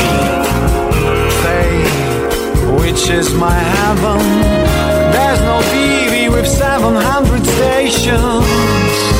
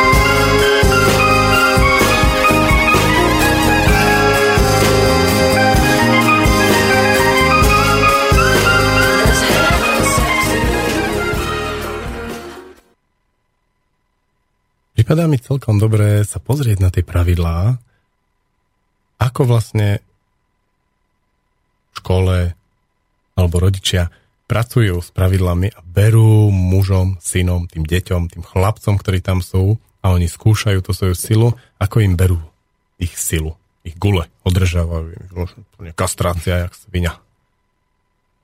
Že máš nejakú spomienku na nejakú príhodu, kedy si zacítil, že nejaký dospelý z pozície autority opierajúca o nejaké pravidlá, vyloženie sekol niečo, čo ty si potreboval robiť? Mm, možno ma napadne za chvíľu nejaká konkrétna príhoda, ale skôr sa mi to celé spája s tým nástupom do škôlky, do školy. Že zrazu ideš z nejakého prostredia, ktoré možno poznáš, a kde máš relatívne slobodu a zrazu ti niekto vytvorí nejaký umelý priestor, kde máš fungovať podľa určitých pravidiel, určitým spôsobom fungovať, reagovať na tých ostatných ľudí, ktorí sú tam s tebou, tvoji spolužiaci, určitým spôsobom pristupovať k autorite, k tej učiteľke alebo k vychovávateľke. Bo to je tiež vec, ktorú ako keby si nemal, alebo ja som to teda nemal. Ja som mal dosť problémy s tým zaradiť sa v škôlke a často ma aj brávali zo škôlky a nenechávali ma tam, lebo som sa tam necítil dobre že bolo pre mňa ťažké uchopiť ten koncept, že je tam tá vychovávateľka, ktorá rozhoduje, aké aktivity ja v ktorej chvíli mám vykonávať, že? Teraz idete kresliť, teraz ideme lepiť brmbolce, teraz sa hráme na dopravu, že nebol som na to zvyknutý, že tak bol som vychovaný skôr starou mamou doma a pri nej som mal do tých 7 rokov tú slobodu, že som mohol robiť akúkoľvek aktivitu som chcel, mal som doma tie pastelky v izbe, mal som ďalšie hračky a po čom som chcel, potom som siahol, nemal som to nejaké organizované zrazu nastal ten moment, že to má mať organizované. No. A teraz tá otázka, že či, či je správne sa akože prispôsobiť tomu prostrediu, naučiť sa v ňom fungovať, naučiť sa tie pravidlá, proste, že... alebo s tým bojovať vnútorne. No, čo ja viem o tom je, že inštitú- inštitúcia školstva a škôlky a tieto veci prišli s myšlienkou, že, že spoločnosť potrebuje viac poslušných úradníkov, vojakov a tretie bolo, aha, produktívnu pracujúcu silu v manufaktúrach. Hmm. A tak to bolo aj nastavené. A viem, že prúšiaci, ktorí to vymysleli a po nich to prebral Napoleon, Mária, Telézia a tak ďalej, tak tam mali to pozadie, že potrebujú to mať takto. Potrebujú ľudí, ktorí proste nebudú si chcieť robiť v určitom Hmm. čase to, čo oni chcú, ale to, čo potrebujeme my v tej fabrike, na tom úrade alebo v tej armáde. Čiže, čiže si myslím, teraz keď si spomínam na svoju škôlku, aj základnú školu, že to neustále počúvanie, si zlý, si zlý, lebo chceš robiť niečo iné ako počítať príklady a písať písmenka, si zlý, si ešte horší, si najhorší, tuto do kúta. Hmm. Klasický prípad je to škôlkové spanie, že tam je to naraz v určitú hodinu všetky deti musia ísť spať a toto som absolútne nezvládal. Nikdy som nespal v škôlke. Že to bola tá chvíľa, kedy ma prišla zachrániť tá stará mama, že tak poď domov, môžeš ísť, robiť čo chceš, nemusíš ísť spať. No nie dobre, tú, tú inštitúciu vymysleli veľmi dobre. Ako náhle vlastne sa toto začne diať s tým malým dieťaťom, tak okamžite tá energia ide stranou. Hmm. Ja, lebo tam ako keby pochopíš, že musíš mať ten spoločný režim, aby si prežil, musíš spať vtedy, keď spia ostatní, jesť vtedy, keď jedia ostatní. robí tie isté činnosti a ako, tak zapadá mi to do toho konceptu tej manufaktúry, kedy sa musíš vyspať, aby si bol ráno svieži na tú šichtu, robil tam to, čo tí ostatní od teba očakávajú a mohol takto pokračovať ďalej. Hej, je to ono. A vlastne ťa to v prvom rade to naučí, tvoje potreby nie sú dôležité, tvoje potreby nie sú ani dobré, tvoje potreby sú zlé, úplne zlé a tvoje inštinkty sú na nič. Tým pádom ich prestaneš počúvať, prestaneš vnímať svoje potreby, svoje inštinkty, odsekneš sa od svojej sily. Ako v súčasnosti to vidím na veľa príkladoch rôznych mojich známych, ktorí keď robia to, čo ich baví, živia sa tým, tak to robia dobre s chuťou a nie je dôležité, koľko zarábajú. Mm. A tí, ktorí aj zarábajú celkom dosť, ale robia prácu, kde je to sex, sex, sex, sex presne naprogramované šup, šup, tak sú takí šedí, nie sú spokojní. Ani vo vzťahu im to nejde dobré, ani rodičia nestoja ako na veľa to, je to veľmi zaujímavé, ako je to urobené. Hej, no a to je vlastne ešte dosť veľký problém, aspoň z môjho osobného pohľadu bol ten, keď sa po škôlke prišla potom základná škola, stredná škola. Tam to pokračovalo samozrejme ten systém zo škôlky, ale už som nemal doma to prostredie, ktoré som pocitoval do tých 7 rokov. Zrazu ako keby tí rodičia nabehli na systém tej inštitúcie, že hmm. prišiel som s tým, že mám domáce úlohy, tak teraz si ideš robiť domáce úlohy, dáš si obed a ideš písať alebo ideš sa učiť že už ako keby potom, že pokiaľ tá rodina nabehne na ten systém, tak už stratíš ten priestor na tú svoju slobodu a to bolo, to bolo pre mňa tak akože najväčší zlomový moment. Hej, to cítim ako najväčšiu zradu rodičov, že je tu nejaká učiteľka, ktorá je taká, aká je. Je tu nejaká inštitúcia, ktorá úplne podpiera to, čo chcem ja, tak si chcem aspoň pri tej mame oddychnúť. Ale mama zrazu povie, že tam to robia dobre a že ty si zlý.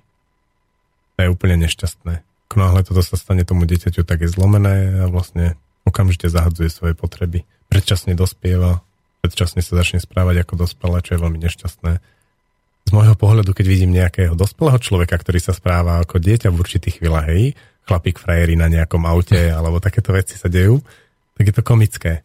Ale keď vidím nejaké dieťa, ktoré nutia správať sa ako dospelý, tak je to zvrátené. Úplne zle. Mm, a myslím, že to je taký mechanizmus, s ktorým sa veľa poslucháčov bude vedieť stotožniť, ale potom je otázka, že čo, čo s tým ďalej. Aha.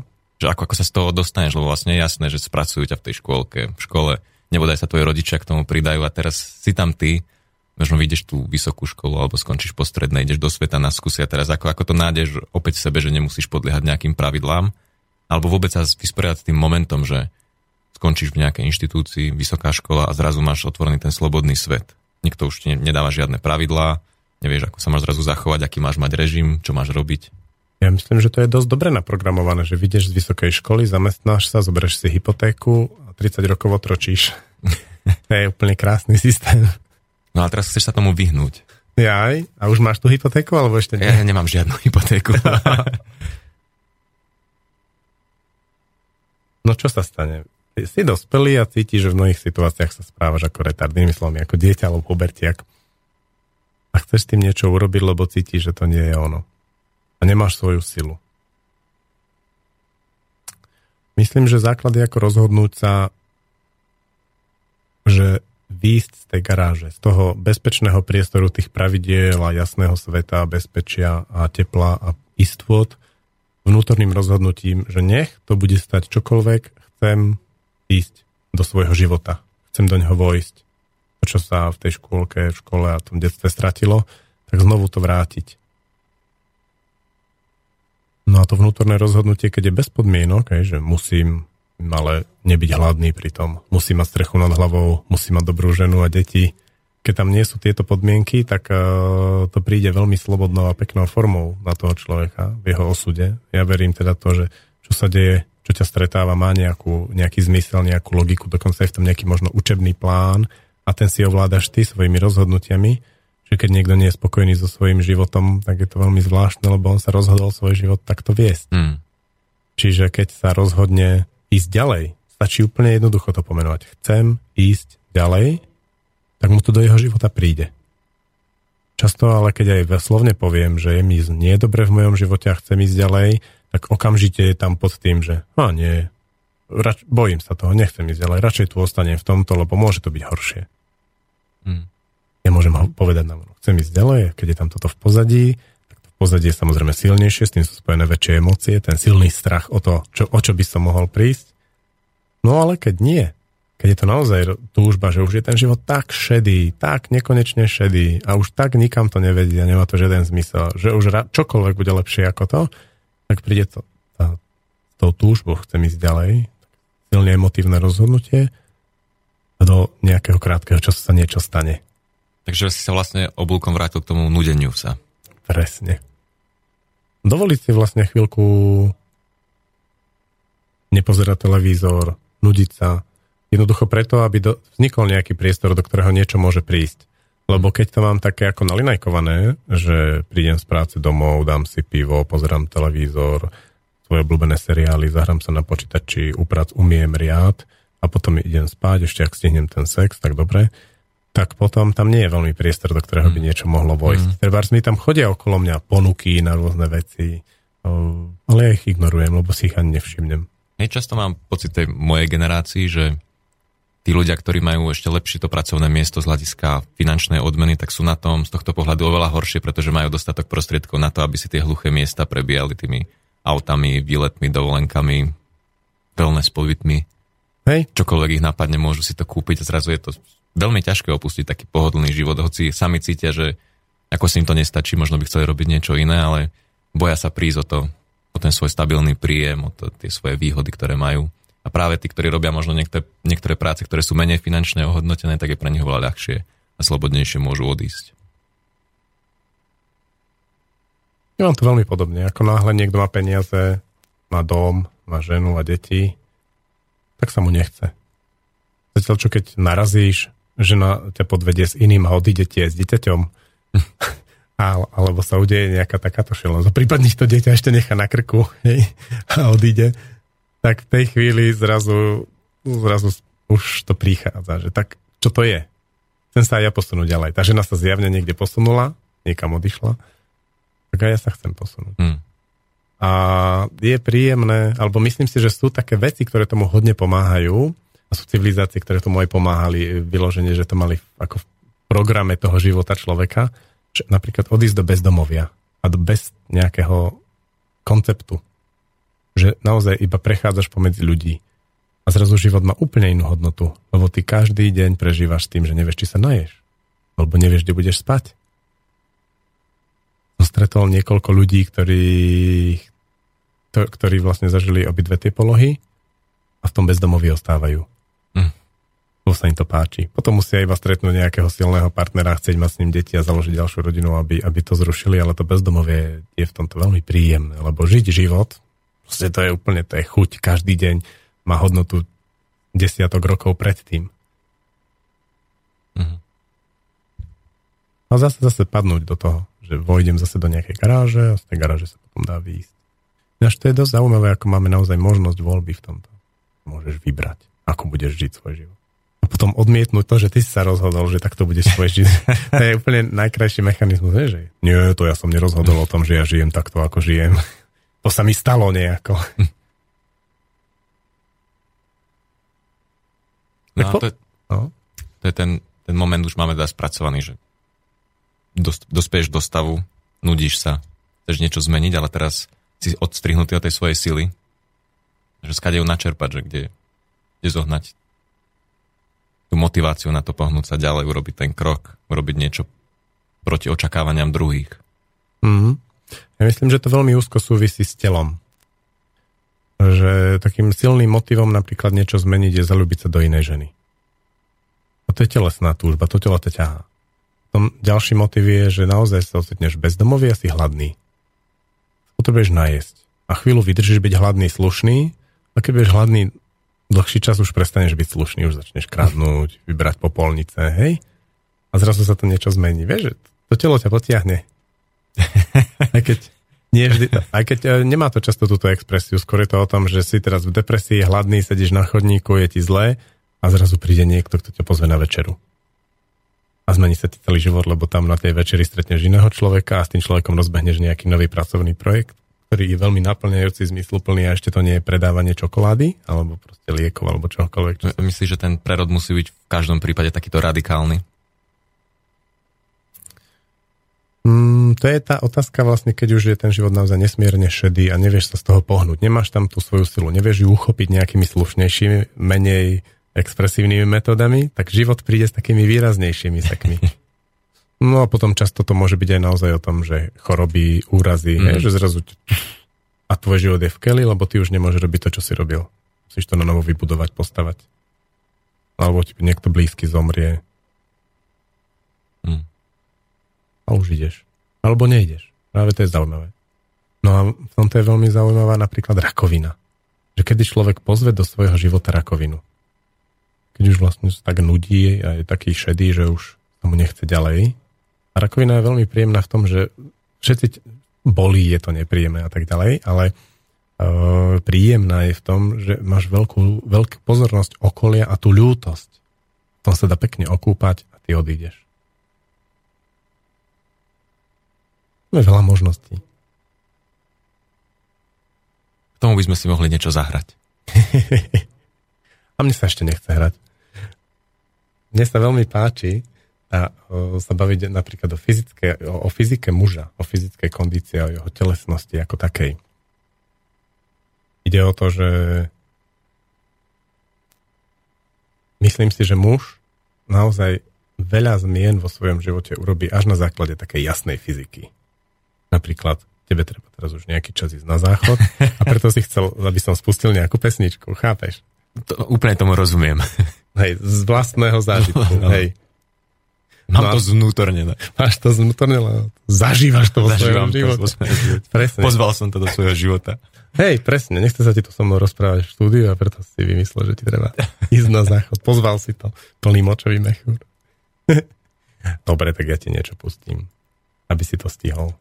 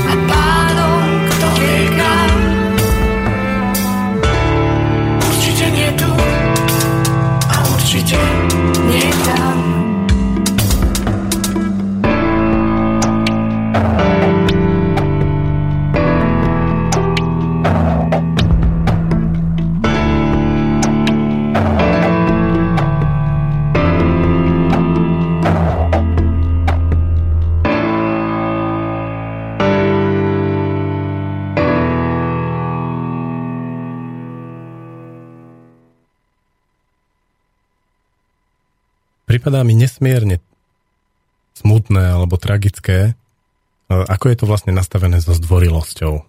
Prosím, hmm. prepáč, ďakujem, bonto na tieto veci, hlavne okolo mužov. Jednoducho preto, uh,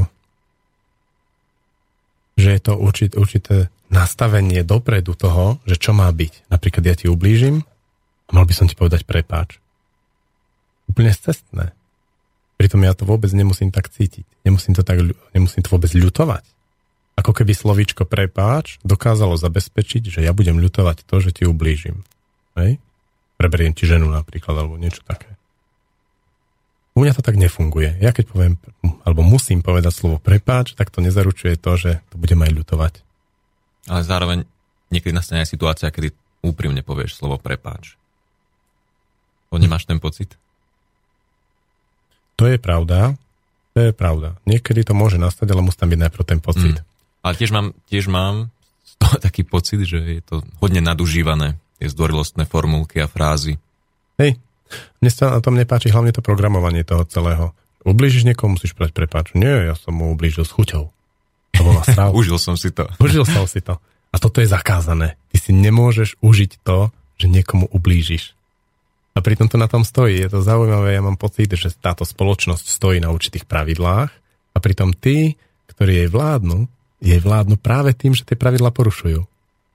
A robia si, užívajú si to, že niekomu ublížia, užívajú si to, že niekoho oklamú, mm. hej, spreneverí ako po peniazy mm. a podobne.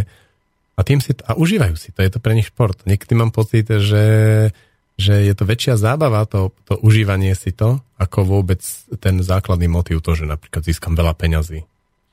Tam je asi dôležité len rozlišiť ten moment, kedy sa človek snaží ospravedlniť si svoje správanie tým, že a naše spoločenské elity robia toto, politici kradnú, môžem kradnúť a ja nemusím sa za nič ospravedlňovať že to je akože taký tenký ľad, že kedy je to o tom vnútornom nastavení, že áno, že teraz som niečo spravil, pretože som tak cítil a nemám potrebu sa za to ospravedlňovať, stojím si za tým a medzi tým si ako keby ospravedlňovať niečo na základe toho, že to robí niekto iný a tým pádom je to v poriadku. Myslím, že tým, že si mi to takto zazrkadlil, si potešil mnohých poslucháčov, ktorí sa zľakli toho, čo som povedal. Samozrejme, ako do, ja tomu rozumiem, prečo to tak je. Ale keď napríklad vidím otca a syna, ten hmm. otec niečo urobí a ten, ten, ten e, syn niečo urobí a napríklad niekomu vezme nejakú hračku a ten otec príde za ním a povie, vrať mu tú hračku a povedz mu prepáč. Že tam sa veľmi niečo dôležité a cenné zlomí medzi tým otcom a synom. Samozrejme je dobre vrátiť tú hračku a trošku sa porozpráva s tým otcom a teraz s tým synom zo strany otca, ale urobiť to týmto nátlakovým spôsobom v prvom rade uh, niečo stojí. A to, čo to stojí, je ten vzťah medzi otcom a synom. A je veľmi ťažké, keď uh, prispôsobení a naprogramovaní otcovia vlastne vychovajú prispôsobených a naprogramovaných synov, lebo to sa dá urobiť iba tak, že sa zruší tá ich, ten ich vzťah, tá ich prírodzená intimita. Keď sa dieťa narodí a má tam toho otca, tak k nemu má veľmi taký príťah. A ak aj otec sa nebojí toho, že je to dieťa malé a tak ďalej, tak aj on má príťah k tomu, tomu dieťaťu a ten príťah, tam je tá príťažlivosť veľmi silná. A teraz cez tieto blbosti okolo zdvorilosti, okolo týchto naučených vecí, za ktorými môže byť teda strach toho otca, veľmi tento vzťah ničia. Prečo o tom vlastne tak veľa hovorím teraz? Vlastne preto, že som to tak zažil. A dosť to vo mne leží. Každopádne, aj keď to pozorujem u nás v škole, ako sa to občas deje, tak je to pre mňa veľmi ťažké. A na druhej strane máme niekoľko takých otcov, ktorí to dokážu zvládať veľmi pekne. Že to dieťa urobí aj vážny prešlap a ten otec stojí za tým dieťaťom a na druhej strane dokáže tie, tie jeho prešlapy s ním rozobrať tak, že stojí za ním, ale podrží vlastne a upraví všetko, čo treba. Mm-hmm. Napríklad, prosím, prosím ťa, môžem si od teba niečo zobrať? Som chlap, mám tú silu. Si to vezmem, nie? Alebo si to nevezmem a skúšam najprv ťa poprosiť. A na druhej strane je to zbytočné, pretože poviem, že prosím, a aj tak si to vezmem tak, že ty mi to dáš, lebo sa bojíš, alebo niečo iné. Mm, áno, tak naozaj niekedy tieto formulky môžu maskovať jeden náš skutočný zámer. Že v podstate ťa o nič neprosím, ale surovo si to beriem. Ale... Hej, a to vidno. To keď pozoruješ dvoch ľudí, ako týmto spôsobom komunikujú, tak úplne jasne cítiť, kde sa kto z nich nachádza. Ako myslím si, že dnes uh, s tým, ako vidíme a počujeme, vieme veľmi ľahko a rýchlo rozlišiť v ľuďoch, aké majú motívy. Pre mňa napríklad vôbec nemá zmysel, aby sa mi niekto ospravedlňoval, lebo vidím, či ho to mrzí alebo nie, keď mi niečo urobí. Mm. Keď ho to mrzí, tak to vidím, postískame bez slov a nie je v tom problém. Ja si pamätám jeden zážitok s na jednom z táborov, neviem už presne, čo sa dialo, ale niečo sme, prenašali sme nejaké veľké polena alebo niečo, ja som ťa nejak udrel do hlavy, celkom tak vážne, ja som začal ospravedlňovať, že prepáč, ale že mrzí ma to a sa na pozrel hovorí, že poznáme sa 5 rokov, akože vidím, že si to nerobil na svoj, nemusíš sa mi ospravedlňovať. Tak to bol taký ako pekný moment, že že naozaj niekedy vie, že v ten vzťah máš s tým človekom tak vybudovaný a na toľko si rozumiete, že nepotrebujete používať tieto také slovička, ktoré vás v konečnom dôsledku len vzdialujú. To je práve to, že ja si myslím, že dnes to vidno aj úplne cudzích ľudí. Že na ulici vrazím do niekoho, nechtiac, a on hneď má načítané, či ma to mrzí naozaj alebo nie. Napríklad sa mi veľmi páči, ako to robia šoféry. Šoféry v autách idú a teraz zablokujem niekoho a on sa na mňa pozrie a mu len zakývem. Len z toho kývania je jasné jemu, že čo a funguje to.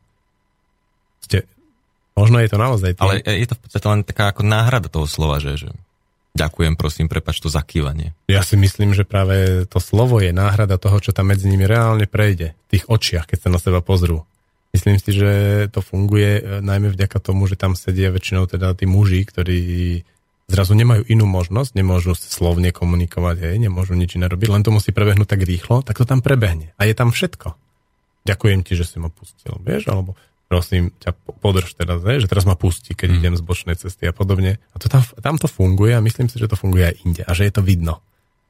Veľmi pekne to vidno, keď v reštaurácii máš čas, ješ a pozeráš sa po iných pároch, ako spolu komunikujú, tak často tie slova vôbec nesedia s tým, ako komunikujú, že je tam treba nejaký, nejaký muž, nejaká žena a oni sa na seba pozerajú, alebo ona na ňo, on pozera trošku stranou, po servírke viac a tak on sa pozrie na ňu, povinná jazda, hej. A že to vidno. Hm. Aj na tebe teraz vidím, kde si a ako sa cítiš. Ty to na mne vidíš? Tak mám pocit, že áno. a čo vidíš? tak vyzeráš spokojne. Užívam si ťa. Užívaš si to. Tak my sme tieto pivné debaty alebo mužské debaty viedli celé roky a teraz je to nová skúsenosť, lebo ich vedieme v éteri. A je to veľmi vzrušujúce, to, to je tu zábavné pre mňa v slobodnom vysielači, že normálne sa to dá urobiť tak, že ty vlastne by si to mal také počítadlo, že koľko ľudí ťa sleduje. A v slobodnom vysielači to tak nie je. Oni nevedia, koľko ľudí si stiahlo tvoju reláciu, vieš? Veľmi slobodné a sa mi to páči, lebo to je naozaj také silne mužské. Muži, keď sú naozaj muži, si nepotrebujú porovnávať, kto má dlhšieho pipíka, kto má viac peňazí, ako koľko sleduje viac ľudí. A to je veľmi mužské v tomto slobodnom vysielači. Že to tu nie sú tie merače potrebujú robiť deti, pubertiaci a títo, ale muži nie. Hmm. No je to tak. Ja to vidím úplne rovnako. Mám pocit, že aj tie najzaujímavejšie, najzaujímavejšie veci vychádzajú od ľudí, ktorí neriešia to okolie, tú spätnú väzbu. Zároveň si nepotrebujú nejako ani ospravedlňovať za to, čo robia. Druhým ľuďom jednoducho si idú tú svoju cestu. Do toho ponorení, robia si to a na tom to vidíš potom tie výsledky tej práce. Pre mňa je vzrušujúce pozorovať takých mužov, alebo aj ľudí vôbec, ženy, deti, keď si idú tou svojou cestou, občas im niekto vbehne do cesty, ten odletí a skôr sa im on ospravedlňuje, lebo mm. on vidí, že vlastne on robí niečo veľké, nesie. Myslím, že pre muža je veľmi dôležité mať ten svoj zámer a cieľ, cítiť ho. Nemať, nemusím ho mať verbalizovaný. Ja neviem, čo robím, hej, touto reláciou napríklad neviem, čo robím, ale mal som taký ťah, že by bolo dobré začať niečo takéto robiť. A som sám zvedavý, kde to bude treba zo mesiac alebo o dva. Ale myslím, že si ako vychytil dobrú vlnu, lebo práve predvčerom bolo odozdávanie Oscarov a vyhral to práve taký film, ktorý akýmsi spôsobom poukazuje na to, že niekedy tá naša ignorácia alebo ignorancia, ktorú máme v sebe voči okoliu a to naše ego, že nás môže, môže doviesť k niečomu dobrému. Vieš to povedať viac? Konkrétne film Birdman. A je to príbeh hviezdy, ktorá predtým hrala nejakého akčného hrdinu a už svojej 50 keď dávno vyhoretý herec, ale snaží sa ako keby znovu si získať tú slávu a rešpekt, obdiv ľudí. A tak sa rozhodne, že vytvorí vlastnú produkciu na Broadway a vloží do toho svoje všetky peniaze, ide si tvrdo za tým, nemá problém s tým ubližiť niekomu len preto, aby, aby ho dostal preč z tej hry, keď vidí, že, že nerobí herecky to, čo on od neho očakáva dosadzuje tam tých svojich ľudí, je ochotný ako keby manipulovať to okolie. Všetko to robí vlastne len kvôli tomu, že chce niečo dosiahnuť, kde si za svojím nevníma okolie. No a ten záver, ako toto je spoiler, tak si zapchajte uši, ak si film ešte nevideli, alebo si ho chcete pozrieť, ale, ale podarí sa mu to a získa ako skvelé kritiky k tomu predstaveniu a je to vlastne ten podtitul hovorí za všetko, že je to akože tá nečakaná cnosť ignorácie. Ja myslím, že je veľmi pochopiteľné, aspoň pre mňa, keď niekto, kto ide tou svojou cestou, je na ceste, začne ignorovať do určitej miery potreby iných ľudí. A je to veľmi zaujímavé, že on, on ten človek niečo vyžaruje, čo to dovolí ostatným uzrieť, že ostatným to nedovolím, aby ignorovali moje potreby, ale tomuto jednému áno. Hmm. Dokonca mu vyhoviem v mnohých ďalších veciach, lebo on robí niečo dôležité pre seba. A to je hodne cenné. Mm-hmm. Myslím si, že to funguje ako osy na med. Vieš, ak spadáme, máme osy na med nie, lebo tie chcú bodať, ako medveď na med. to chce všetko zlízať a užiť si to spolu s tým človekom, ktorý to robí. Že je veľmi príjemné byť v prítomnosti niekoho, kto žije svoj život, robí to, čo cez neho má tiesto, on to robí a byť v jeho prítomnosti, rozprávať sa s ňou, byť s ním ticho. Dve hodiny véteri. Možno niektorí moji hostia takí budú.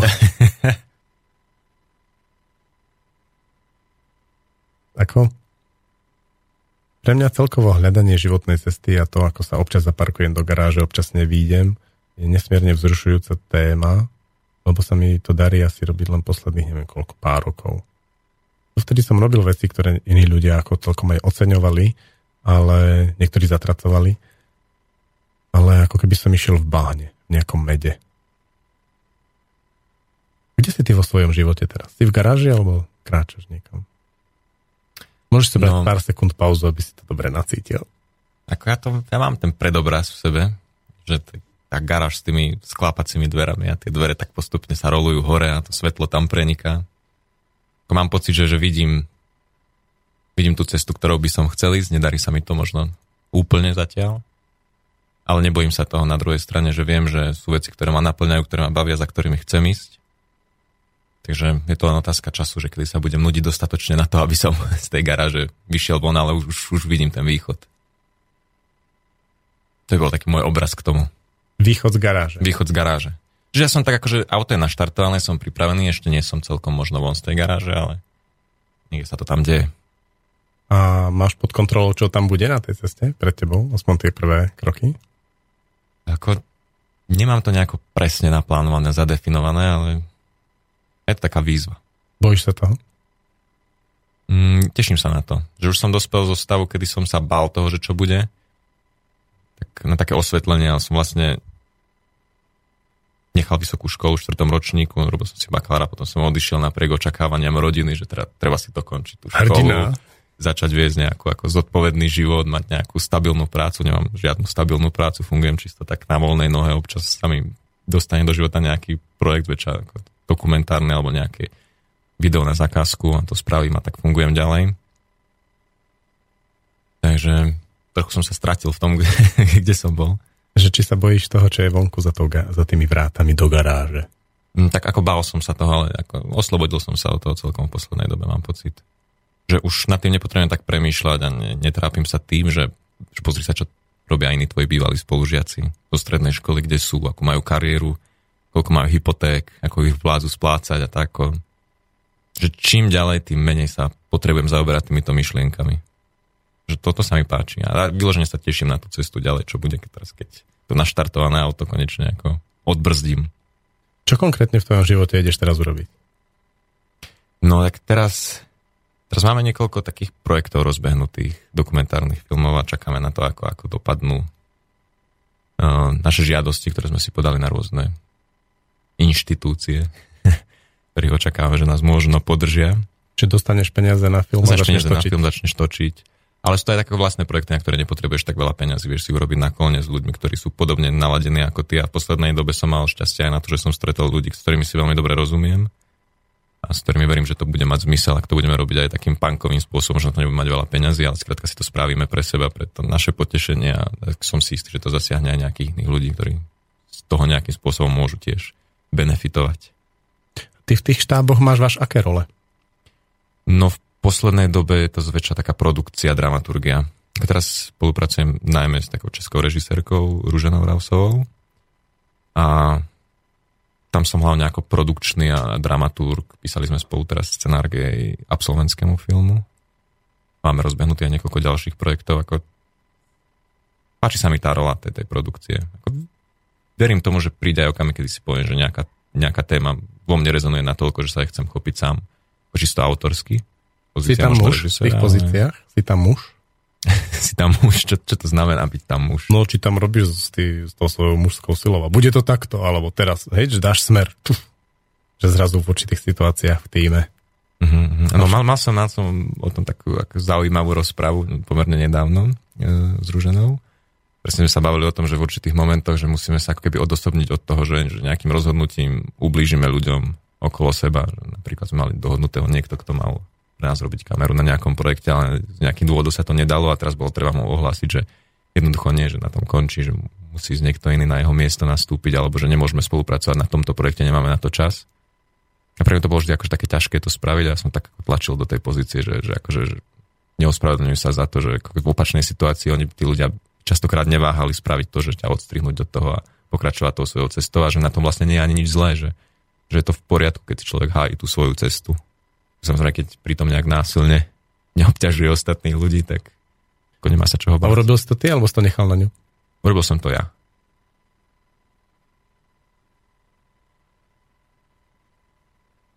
Hmm.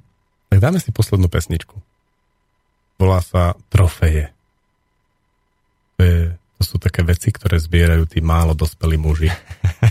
Máš doma nejakú trofej z čias, kedy si zbieral? Čias, kedy som zbieral. O...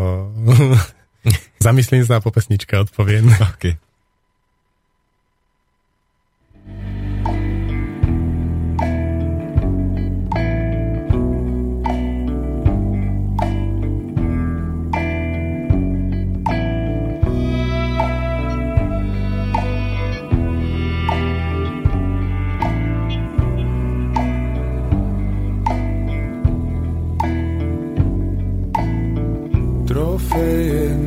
Stene hľadajú chýbajúce časti.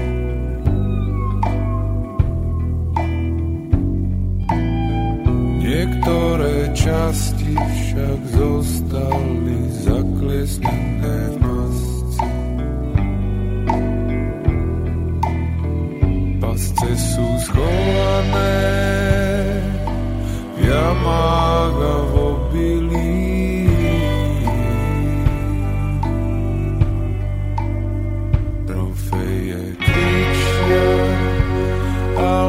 It.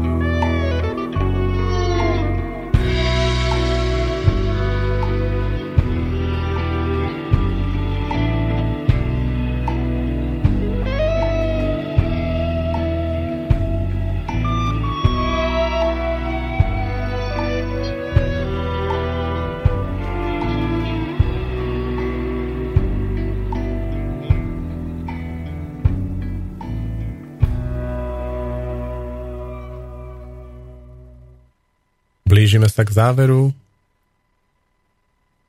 pilotného čísla, o pilotného prvého, prvého výstrelu našej relácie Jaskyňa pre mužov alebo dve hodiny pre otcov a synov na ceste.